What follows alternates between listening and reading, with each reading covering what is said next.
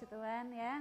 Biarlah kelegaan itu hadirnya melalui firman dan tertancap di setiap hati kita yang mendengar supaya kita tidak lagi menjadi orang yang sama yang dipenuhi dengan putus asaan dan sebagainya.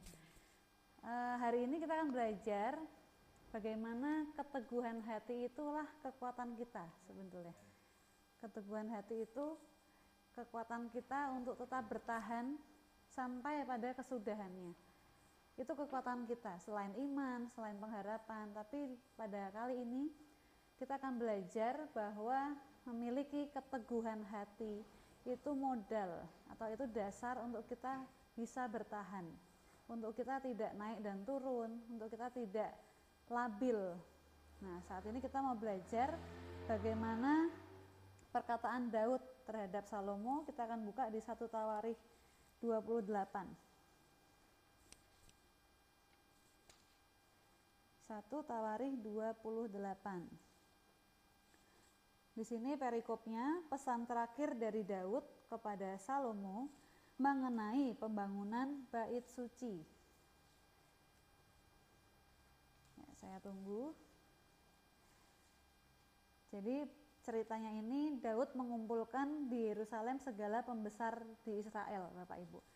Hanya untuk mengumumkan bahwa nanti anakku Salomo yang akan menggantikan Daud.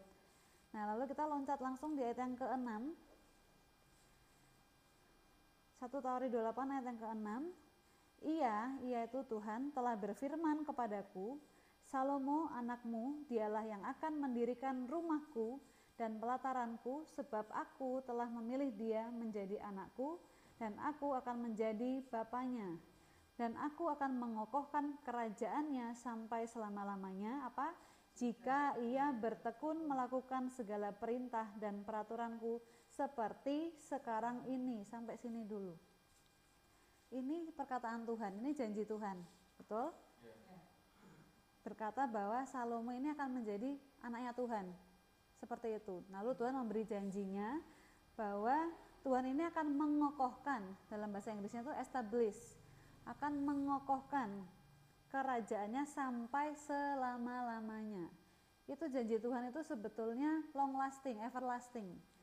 Tapi ada jikanya, jika ia bertekun melakukan segala perintah dan peraturanku seperti sekarang ini. Berarti keadaan Salomo pada saat itu gimana?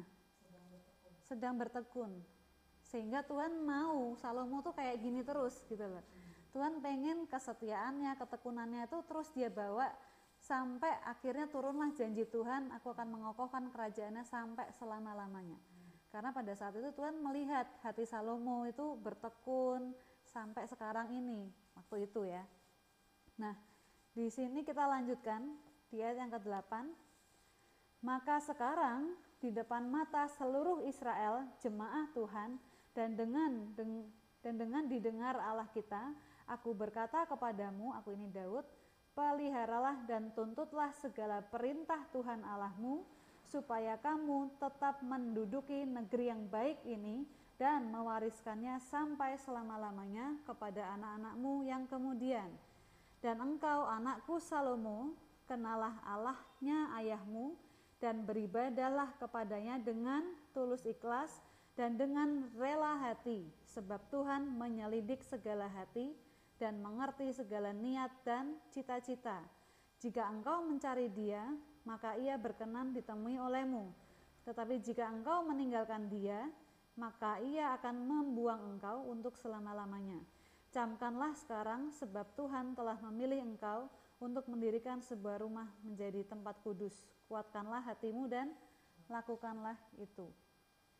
Luar biasa ya, sebetulnya janji Tuhan itu disertai dengan peringatan Tuhan juga. Jadi Tuhan berjanji tentu punya syarat, tapi syaratnya itu pun Tuhan juga sudah kasih tahu. Harus begini, harus begitu. Dan janji Tuhan terhadap Salomo itu besar apa kecil Bapak Ibu? Besar sekali. Ini bukan janji tentang Salomo akan mempunyai anak. Ini bukan janji tentang Salomo akan mempunyai istri bertemu dengan jodoh. Ini destiny yang luar biasa sampai di mana di ayat 10 tadi Salomo akan mendirikan sebuah rumah menjadi tempat kudus. itu berarti destininya sudah apa ya berkaitan dengan kemuliaan Tuhan di situ. Sama seperti saat kita juga nggak Bapak Ibu Saudara saat ini. Destiny kita semakin hari itu semakin kita mengerti bahwa hidup kita bukan untuk diri kita sendiri, betul? Kalau kita mengerti tujuan akhir kita atau kalau kita mengerti destiny kita itu ada pemakaian Tuhan, kita nggak akan dengan mudahnya patah semangat Bapak Ibu Saudara Bahkan kita tidak akan dengan mudahnya berkecil hati, menganggap diri kita ini kecil, menganggap diri kita ini e, tidak berguna, sehingga yang dipandang hanya perkara-perkara hari-hari, sehingga mudah jatuh bangun. Tapi kalau kita melihat, oh aku mengandung destiny Tuhan, oh aku mengandung di mana tempat kudus Tuhan ini akan kubangun melalui penginjilan, misalkan melalui kesaksianku dari mulutku, Ketika kita menyadari ada destiny Tuhan yang sedang kita bawa ke depan, itu kan bicara ke depan ya, seperti di Salomo ya, janji Tuhan itu untuk ke depan. Tapi Tuhan inginkan Salomo bertekun seperti yang sekarang itu, waktu itu. Sama seperti kita. Janji Tuhan ke depan untuk kita itu ada dan amin. Dan itu besar Bapak Ibu. Makanya kan sering kali Tuhan katakan apa? Perbesar kapasitasmu, perbesar kapasitas. Betul? Karena apa? Kita tahu dan kita harusnya tahu semakin sadar bahwa ke depan itu destiny Tuhan bukan yang ecek-ecek kalau bisa dibilang. Destiny bukan Tuhan bukan yang perkara pribadi, perkara darah dan daging. Oh, bukan itu Bapak Ibu Saudara. Tapi lebih dalam lagi yaitu apa? Di mana kemuliaan Tuhan bisa disaksikan melalui diri kita. Amin. Dan saat inilah prosesnya. Makanya tadi Tuhan bilang ke Salomo, jika ia bertekun melakukan segala perintah dan peraturanku seperti sekarang ini. Sekarang bilang aja ke diri kita, oh berarti Tuhan akan mengokohkan hidupku, Tuhan akan mengokohkan imanku apabila aku bertekun seperti sekarang ini. Amin. Itu yang Tuhan mau kepada Salomo. Nah, kita juga bisa belajar dari hal ini. Bagaimana ketekunan kita saat ini tuh Tuhan sukai. Nah, ini harus terus kita bawa dan dibutuhkan tadi apa? Keteguhan hati, Bapak Ibu keteguhan hati tadi saya bilang itulah kekuatan kita untuk mencapai destiny Tuhan. Amin. Karena ketika saya baca-baca tadi wah Salomo ini sedang membawa atau carry on, sedang membawa, sedang apa ya, menjagai janji Tuhan sebetulnya yaitu untuk apa? Membangun bait suci. Dan diperjelas lagi kita baca di ayat yang kedua, tempat yang kudus itu yang seperti apa? Pasal 28 ayat yang kedua, Lalu berdirilah Raja Daud dan berkata, Dengarlah hai saudara-saudaraku dan bangsaku, aku bermaksud hendak mendirikan rumah perhentian untuk tabut perjanjian Tuhan dan untuk tumpuan kaki Allah kita. Juga aku telah membuat persediaan untuk mendirikannya. Ini luar biasa loh, untuk berpijaknya kaki Tuhan. Nah, saat ini kita juga harus menyadari, makanya Eh, bagi kita yang selalu lebih dalam masuk ke dalam pengajaran yang apostolik atau pengajaran yang disertai dengan Roh Kudus, semakin keakuan kita ini sebenarnya semakin hilang. Karena apa? Selalu tujuannya atau destiny di depan itu tentang Tuhan. Tentang Tuhan. Bukan tentang kita, tentang misalkan kepahitan kita, kesedihan kita, tentang bagaimana mengikis daging itu sudah bukan lagi di situ. Karena kita tahu yang sedang kita bangun itu tempat tumpuan kaki Tuhan berada. Amin. Yaitu pengajaran, perubahan hidup kita yang mana orang boleh melihat sehingga oh, kok bisa sih begini kok bisa begitu sehingga orang boleh apa ya mencari tahu kebenaran yang sejati.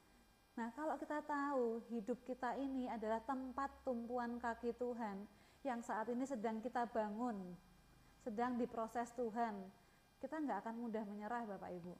Kita nggak akan mudah yang namanya putus asa, nggak akan mudah down hanya karena kehidupan sehari-hari. Misalkan karena suami begitu, karena anak begini, karena seakan-akan ekonomi kok lagi begini, karena seakan-akan hari-hari kok semakin apa ya jahat, semakin menekanku. Ketika kita terus terpancang ya dengan pemikiran yang ada di depan sehari-hari itu, kita sedang tidak menyadari bahwa sebenarnya hidup kita ini adalah tumpuan kaki Tuhan.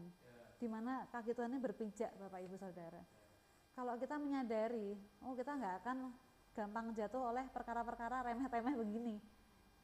Karena apa? Hasrat kita, semangat kita itu lebih besar, jauh lebih besar untuk oh, gimana ya, aku bisa dapat apa ya supaya apa ya diriku ini menjadi rumah Tuhan yang hidup, menjadi bagaimana Tuhan dapat bertahta di dalam hidupku, hatiku. Kalau kita tahu kita ini sudah berada di levelnya level yang di atas, stature rohani kita sudah di atas, oh kita nggak akan mudah namanya tergesek atau apa ya kena lah saya kena oleh perkara-perkara yang sehari-hari ini loh perkara sampah tapi lebih dalam lagi kalau kita tahu sadar bahwa hidup kita destiny kita ini merupakan tempat tumpuan kaki Tuhan juga untuk perhentian tabut perjanjian. Wah itu luar biasa. Kita nggak akan pernah cepat lemah Bapak Ibu. Amin. Karena yang kita mindset kita tuh sudah terbentuk habit kita sudah terbentuk. Habit mindset hati iman semua itu sudah terbentuk untuk Tuhan. Untuk Tuhan jadi apa yang ada hanya optimis dan menang optimis dan menang. Amin. Tidak hanya sekedar aduh jatuh bangun di situ lagi jatuh bangun di situ lagi. Sampai mungkin pewahyuannya berkali-kali begitu lagi begitu lagi. Nah sekarang kita mau bersama menyadari oh bahwa memang benar apalagi kegerakan saat ini. Misalkan kota Bekasi membutuhkan pendoa-pendoa seperti kita. Amin. Kita pun juga menyediakan diri bukan? Untuk menjadi pendoa syafaat bagi kota ini misalkan atau lebih luas lagi bagi Indonesia lebih luas lagi bagi bangsa-bangsa. Kalau kita punya punya tujuan sampai seperti itu keakuan itu sudah nggak ada sebenarnya. Kalau target kita sudah sampai jauh seperti itu. Kita sudah tidak lagi mengurusi darah dan daging kita tidak lagi mengurusi jatuh bangunnya kita. Tapi seperti kita sudah tidak punya kehendak pribadi kita sudah tidak menyimpan ego pribadi situ. Karena kita mengerti oh ini memang aku harus sampai berhasil menjadi tempat tumpuan kaki Tuhan itu berarti apa harus kuat betul bumi itu dikatakan di di pasal apa ya yang lain bumi itu tumpuan pijakan kaki Tuhan betul bumi itu besar sekali. Nah saat ini kalau kita mau tarik secara pribadi, kita bisa nggak menjadi tempat tumpuan kaki Tuhan? Oh sangat bisa. Di mana Tuhan apa? Ketika Tuhan sudah bertahta, Tuhan memerintahkan, kamu harus begini, kamu harus begitu. Kita bisa dengar nggak? Bisa, karena kita sudah dekat dengannya kok. Kita sudah tidak berada jauh-jauh lagi, kita sudah satu frekuensi. Dan di sini yang luar biasa, tadi yang di ayat yang kedua, di kalimat yang terakhir juga aku telah membuat persediaan untuk mendirikannya. Ini Daud. Waktu saya baca ini wah luar biasa ya. Kalau kita baca di ayat yang ke 11 sampai seterusnya itu kita baca sedikit ya sebentar. Lalu Daud menyerahkan kepada Salomo anaknya rencana bangunan dari balai bait suci dan ruangan-ruangannya dari perbendaharaannya, kamar-kamar dan sebagainya. Itu berarti apa? Daud memang sudah mempersiapkan dengan detail Bapak Ibu. Jadi dia tadi bisa bilang di ayat yang kedua apa? Aku telah membuat persediaan untuk mendirikannya. Kita tahu bait Salomo itu isinya apa? Emas semua ya yang berkilau-berkilau dan sebagainya. Itu Daud sudah mempersiapkan. Nah, saat ini kalau saat itu Daud pun saat itu Daud mengerti bukan dia yang akan membangun. Makanya tadi dia kan mengumpulkan para pembesar di Israel itu dan dia bilang Tuhan tuh berkata sama aku bahwa nanti bukan aku yang mendirikan tapi Salomo anakku berkata seperti itu nah Daud di sini mempersiapkan segala sesuatunya untuk membangun. Itu luar biasa loh Bapak Ibu. Daud seperti sudah memang prepare sudah mempersiapkan diri bahkan dari pembangunan-pembangunan dari perbendaharaannya segala jenis material mungkin ya itu Daud sudah menyediakan. Nah, saat ini bentuk dari kita ini sedang diproses Tuhan untuk boleh mendirikan bait suci di dalam hidup kita ini melalui proses, melalui prepare, mempersiapkan diri. Jangan sampai kita hanya mau menerima hasil akhirnya. Jangan sampai kita hanya mau cari jalan pintas atau instan. Udah Tuhan, pakailah aku sesuai dengan maumu. Aku siap Tuhan, aku mau melayanimu, tapi tanpa kita mau diproses tanpa kita mau masuk dalam pengujian, tanpa kita ini dengan bijak mempersiapkan diri, mempersiapkan hati untuk membangun bait Tuhan, membangun bait suci. Dalam hal ini segala kebenaran, segala pengajaran yang yang akurat. Nah, hari-hari ini kalau Tuhan izinkan kita mempersiapkan diri, pakailah waktu sebaik mungkin Bapak Ibu. Karena mungkin sekarang yang kita lihat pergerakannya lamban mungkin. Sekarang kita lihat tidak terjadi apa-apa atau belum terjadi apa-apa. Mungkin saat ini yang kita lihat belum ada penambahan. Baik secara korporat dalam perintisan ini atau secara kehidupan pribadi Bapak Ibu. Kok gini-gini aja ya, kok stuck segala macam. Tapi kalau kita mau menjadi bijak, waktu-waktu yang Tuhan sedang sediakan yang seakan-akan tidak bergerak ini loh, ini harusnya kita persiapkan untuk apa? Mempersiapkan bahan bangunan. Untuk mempersiapkan segala sesuatu yang dibutuhkan ketika Tuhan nyatakan rencananya. Sehingga apa? Ketika Tuhan nyatakan kairosnya, kita menjadi pribadi yang siap. Betul? Coba kalau Daud, Daud sudah tahu yang akan membangun Salomo. Daud nggak mempersiapkan diri, bisa jadi Salomo akan lebih lama ke depannya, ke sananya. Karena belum ada persiapan apa-apa dari Daudnya. Sama seperti kita, Bapak Ibu Saudara. Dan di sini dikatakan sampai selama-lamanya kepada anakmu yang kemudian. Jadi itu turun temurun. Nah, makanya kerja keras kita atau jerih payah kita mengikuti Tuhan hari-hari ini itu kita harus semangat karena yang membuat kita semangat apa? Lebih lagi karena ini turun temurun. Kalau kita bekerja keras saat ini, anak cucu kita juga akan menikmati.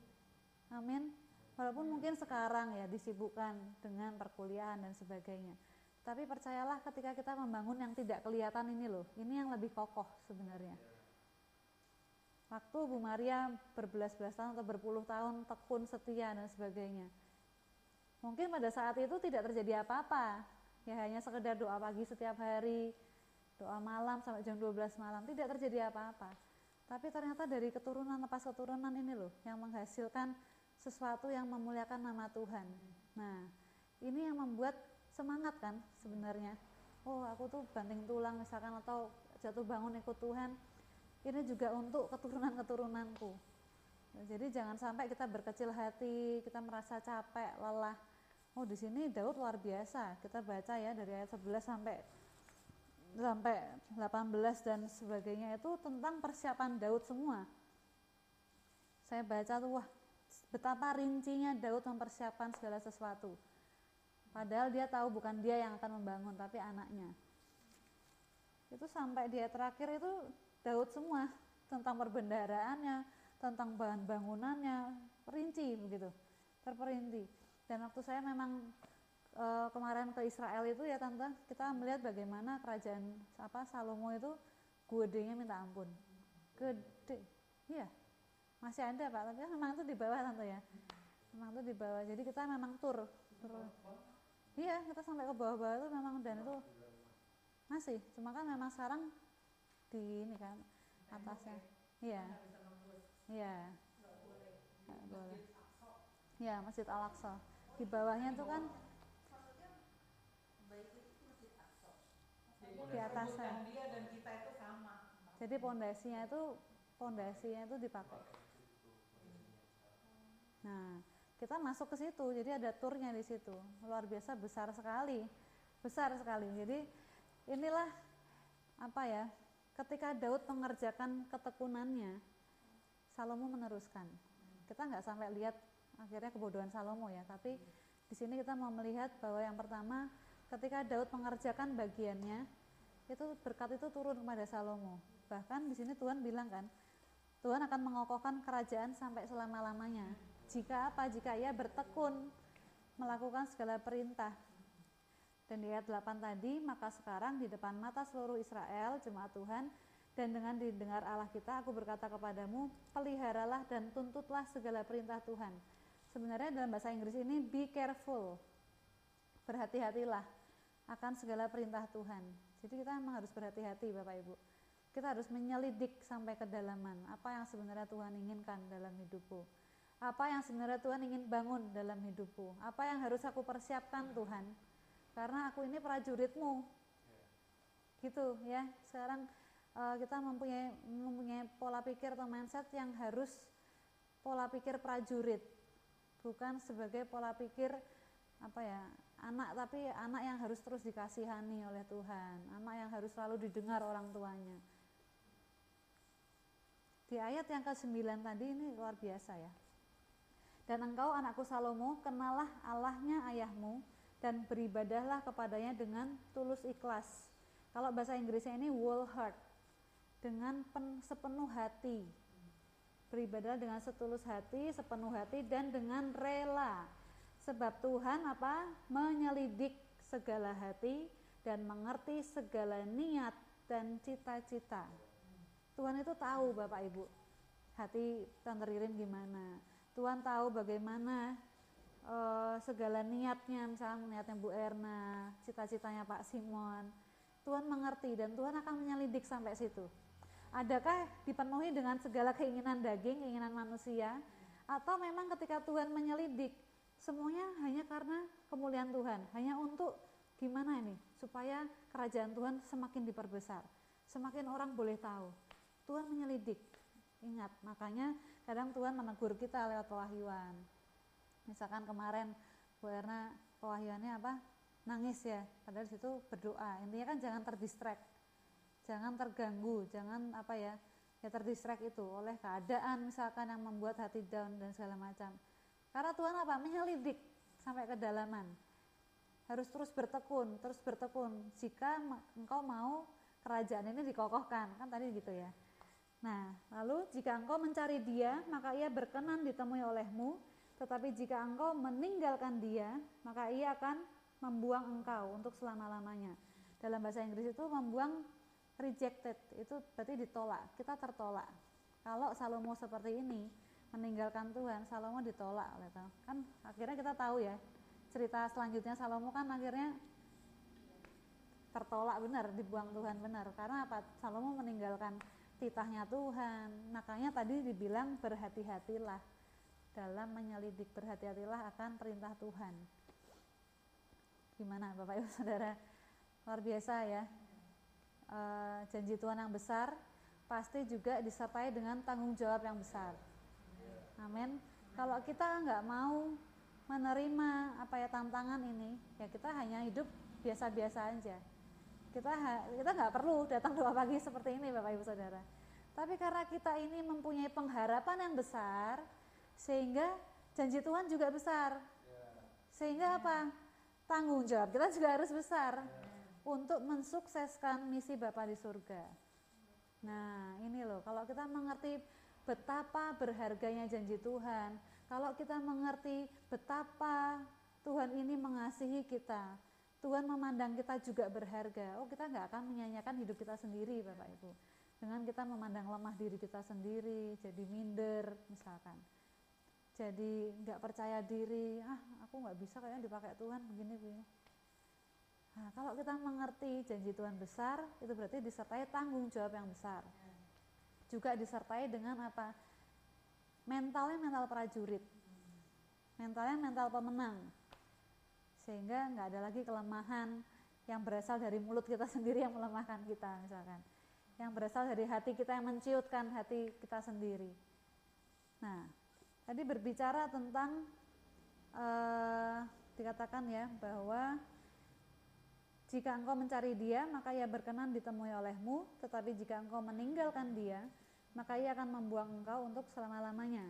Camkanlah sekarang sebab Tuhan telah memilih engkau untuk mendirikan sebuah rumah menjadi tempat kudus. Kuatkanlah hatimu dan lakukanlah itu. Ketika Daud berkata seperti ini, kuatkanlah hatimu dan lakukanlah itu. Sebenarnya Daud juga sudah mengerti bahwa pekerjaan ini pekerjaan yang berat, pekerjaan yang tidak mudah. Karena ini berbicara tentang dari masa ke masa. Karena tadi Tuhan bilang apa? Aku akan mengokohkan kerajaanmu sampai selama-lamanya jika jika kau bertekun seperti sekarang ini. Itu berarti akan ada ujian lepas ujian dari masa ke masa, dari waktu ke waktu. Misalkan ujian pertama kita berhasil lewati, masuk gua pertama misalkan. Kita berhasil keluar dari gua. Setelah itu Tuhan izinkan masuk lagi. Nah, itu gimana hati kita? Karena di sini dikatakan kuatkanlah hatimu dan lakukan jadi nggak cuman apa ya kuatkan doang nggak cuman kita bertahan doang dalam kesesakan misalkan tapi lakukan banyak orang berhenti mendengar firman mengamini mengiyakan apa tough gitu ya kuat. Tapi setelah itu Tuhan suruh mengerjakan A mengerjakan B nggak dilakukan. Itu belum 100 nilainya Bapak Ibu. Bahkan tidak sampai pada tujuan. Karena di sini Tuhan di sini Daud katakan kuatkanlah dan lakukan. Nggak cuman menjadi kuat doang tapi ketika kita sudah mempunyai kekuatan ya udah lakukan. Tuhan suruh apa? Kerjakan jangan sampai Tuhan bertitah untuk yang kedua ketiga kalinya melalui misalnya pewahyuan. Harus begini harus begini. Lah kemarin ngapain aja? Karena kita harus sadari ketika Tuhan itu apa ya berbicara itu sesuatu yang berharga. Amin. Jangan sampai ketika kita sudah terbiasa dengan pewahyuan itu menjadikan apa ya kita menganggap pewahyuan itu tidak berbobot atau pewahyuan itu tidak berharga sehingga oh ya udah dengarnya biasa aja tanpa ada beban untuk melakukan tanpa ada perhatian khusus untuk kita boleh mengerjakan pewahyuan ini misalkan penglihatan kita harus sadari ini Tuhan yang berbicara melalui hambanya si A si B makanya jangan sampai sebetulnya ada Tuhan ini tegur dua tiga empat kali baru kita berubah. Kalau kita menyadari tanggung jawab kita besar, sekali Tuhan bertitah kita langsung kerjakan. Amin. Makanya kan waktu habis ini Daud meninggal, Salomo langsung naik jadi raja. Kita tahu semua ya. Bahkan waktu itu Salomo masih benar, Tuhan kamu minta apa? Minta kekayaan, minta apa? Enggak, ternyata minta hikmat, bla bla. Salomo masih benar. Nah, Lalu akhirnya Tuhan malah menambah-nambahkan apa? Kekayaan, sebagainya, sebagainya. Nah, kita mau buka lagi di Roma. Roma 1 terkait dengan kalau Tuhan, kalau kita mencari Dia, kita akan berkenan ditemui. Tuhan berkenan ditemui. Kalau enggak, Tuhan akan meninggalkan kita. Roma 1, Bapak Ibu. Lebih dari kata-kata meninggalkan sebenarnya. Roma 1 judulnya ini yang ayat 18 perikopnya hukuman Allah atas kefasikan dan kelaliman manusia. Kita baca di ayat yang ke-28. Tadi ya, efek dari kita meninggalkan Tuhan. Roma 1 ayat yang ke-28. Dan karena mereka tidak merasa perlu untuk mengakui Allah, maka Allah menyerahkan mereka kepada pikiran-pikiran yang terkutuk sehingga mereka melakukan apa yang tidak pantas. Kalau versi bahasa Inggrisnya, dan karena mereka tidak merasa penting untuk mengakui Allah.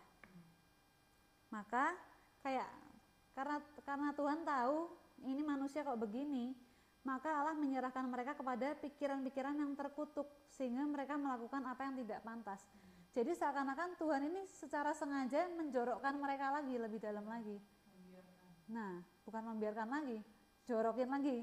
Nanti dibilang ya, maka Allah menyerahkan mereka kepada pikiran-pikiran yang terkutuk sehingga mereka melakukan apa yang tidak pantas. Lebih jelasnya apa? Ayat 29, penuh dengan rupa-rupa kelaliman, kejahatan, keserakahan dan kebusukan, penuh dengan dengki, pembunuhan, perselisihan, tipu muslihat, dan kefasikan. Mereka adalah pengumpat, petfitnah, pembenci Allah, kurang ajar, dan sebagainya.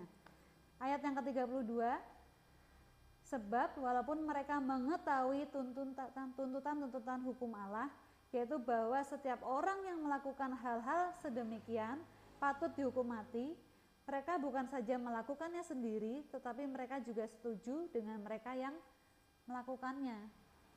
Jadi istilahnya ketika hati kita menjadi fasik, hati kita menjadi keras, yang pertama Tuhan semakin menjorokkan kita kepada hal-hal yang sedemikian. Kayak raja yang dikasih tulah siapa? Zamannya Musa. Firaun. Firaun itu kan sudah dikasih tulah berapa kali? Tapi apa yang terjadi? Firaun semakin mengeraskan hati, dan itu memang sengaja Tuhan itu seperti membooster semakin dikeraskan karena tidak ada pertobatan Firaun tidak menyadari dan tidak mau mengerti, tidak merasa hukum Tuhan itu penting untuk disikapi.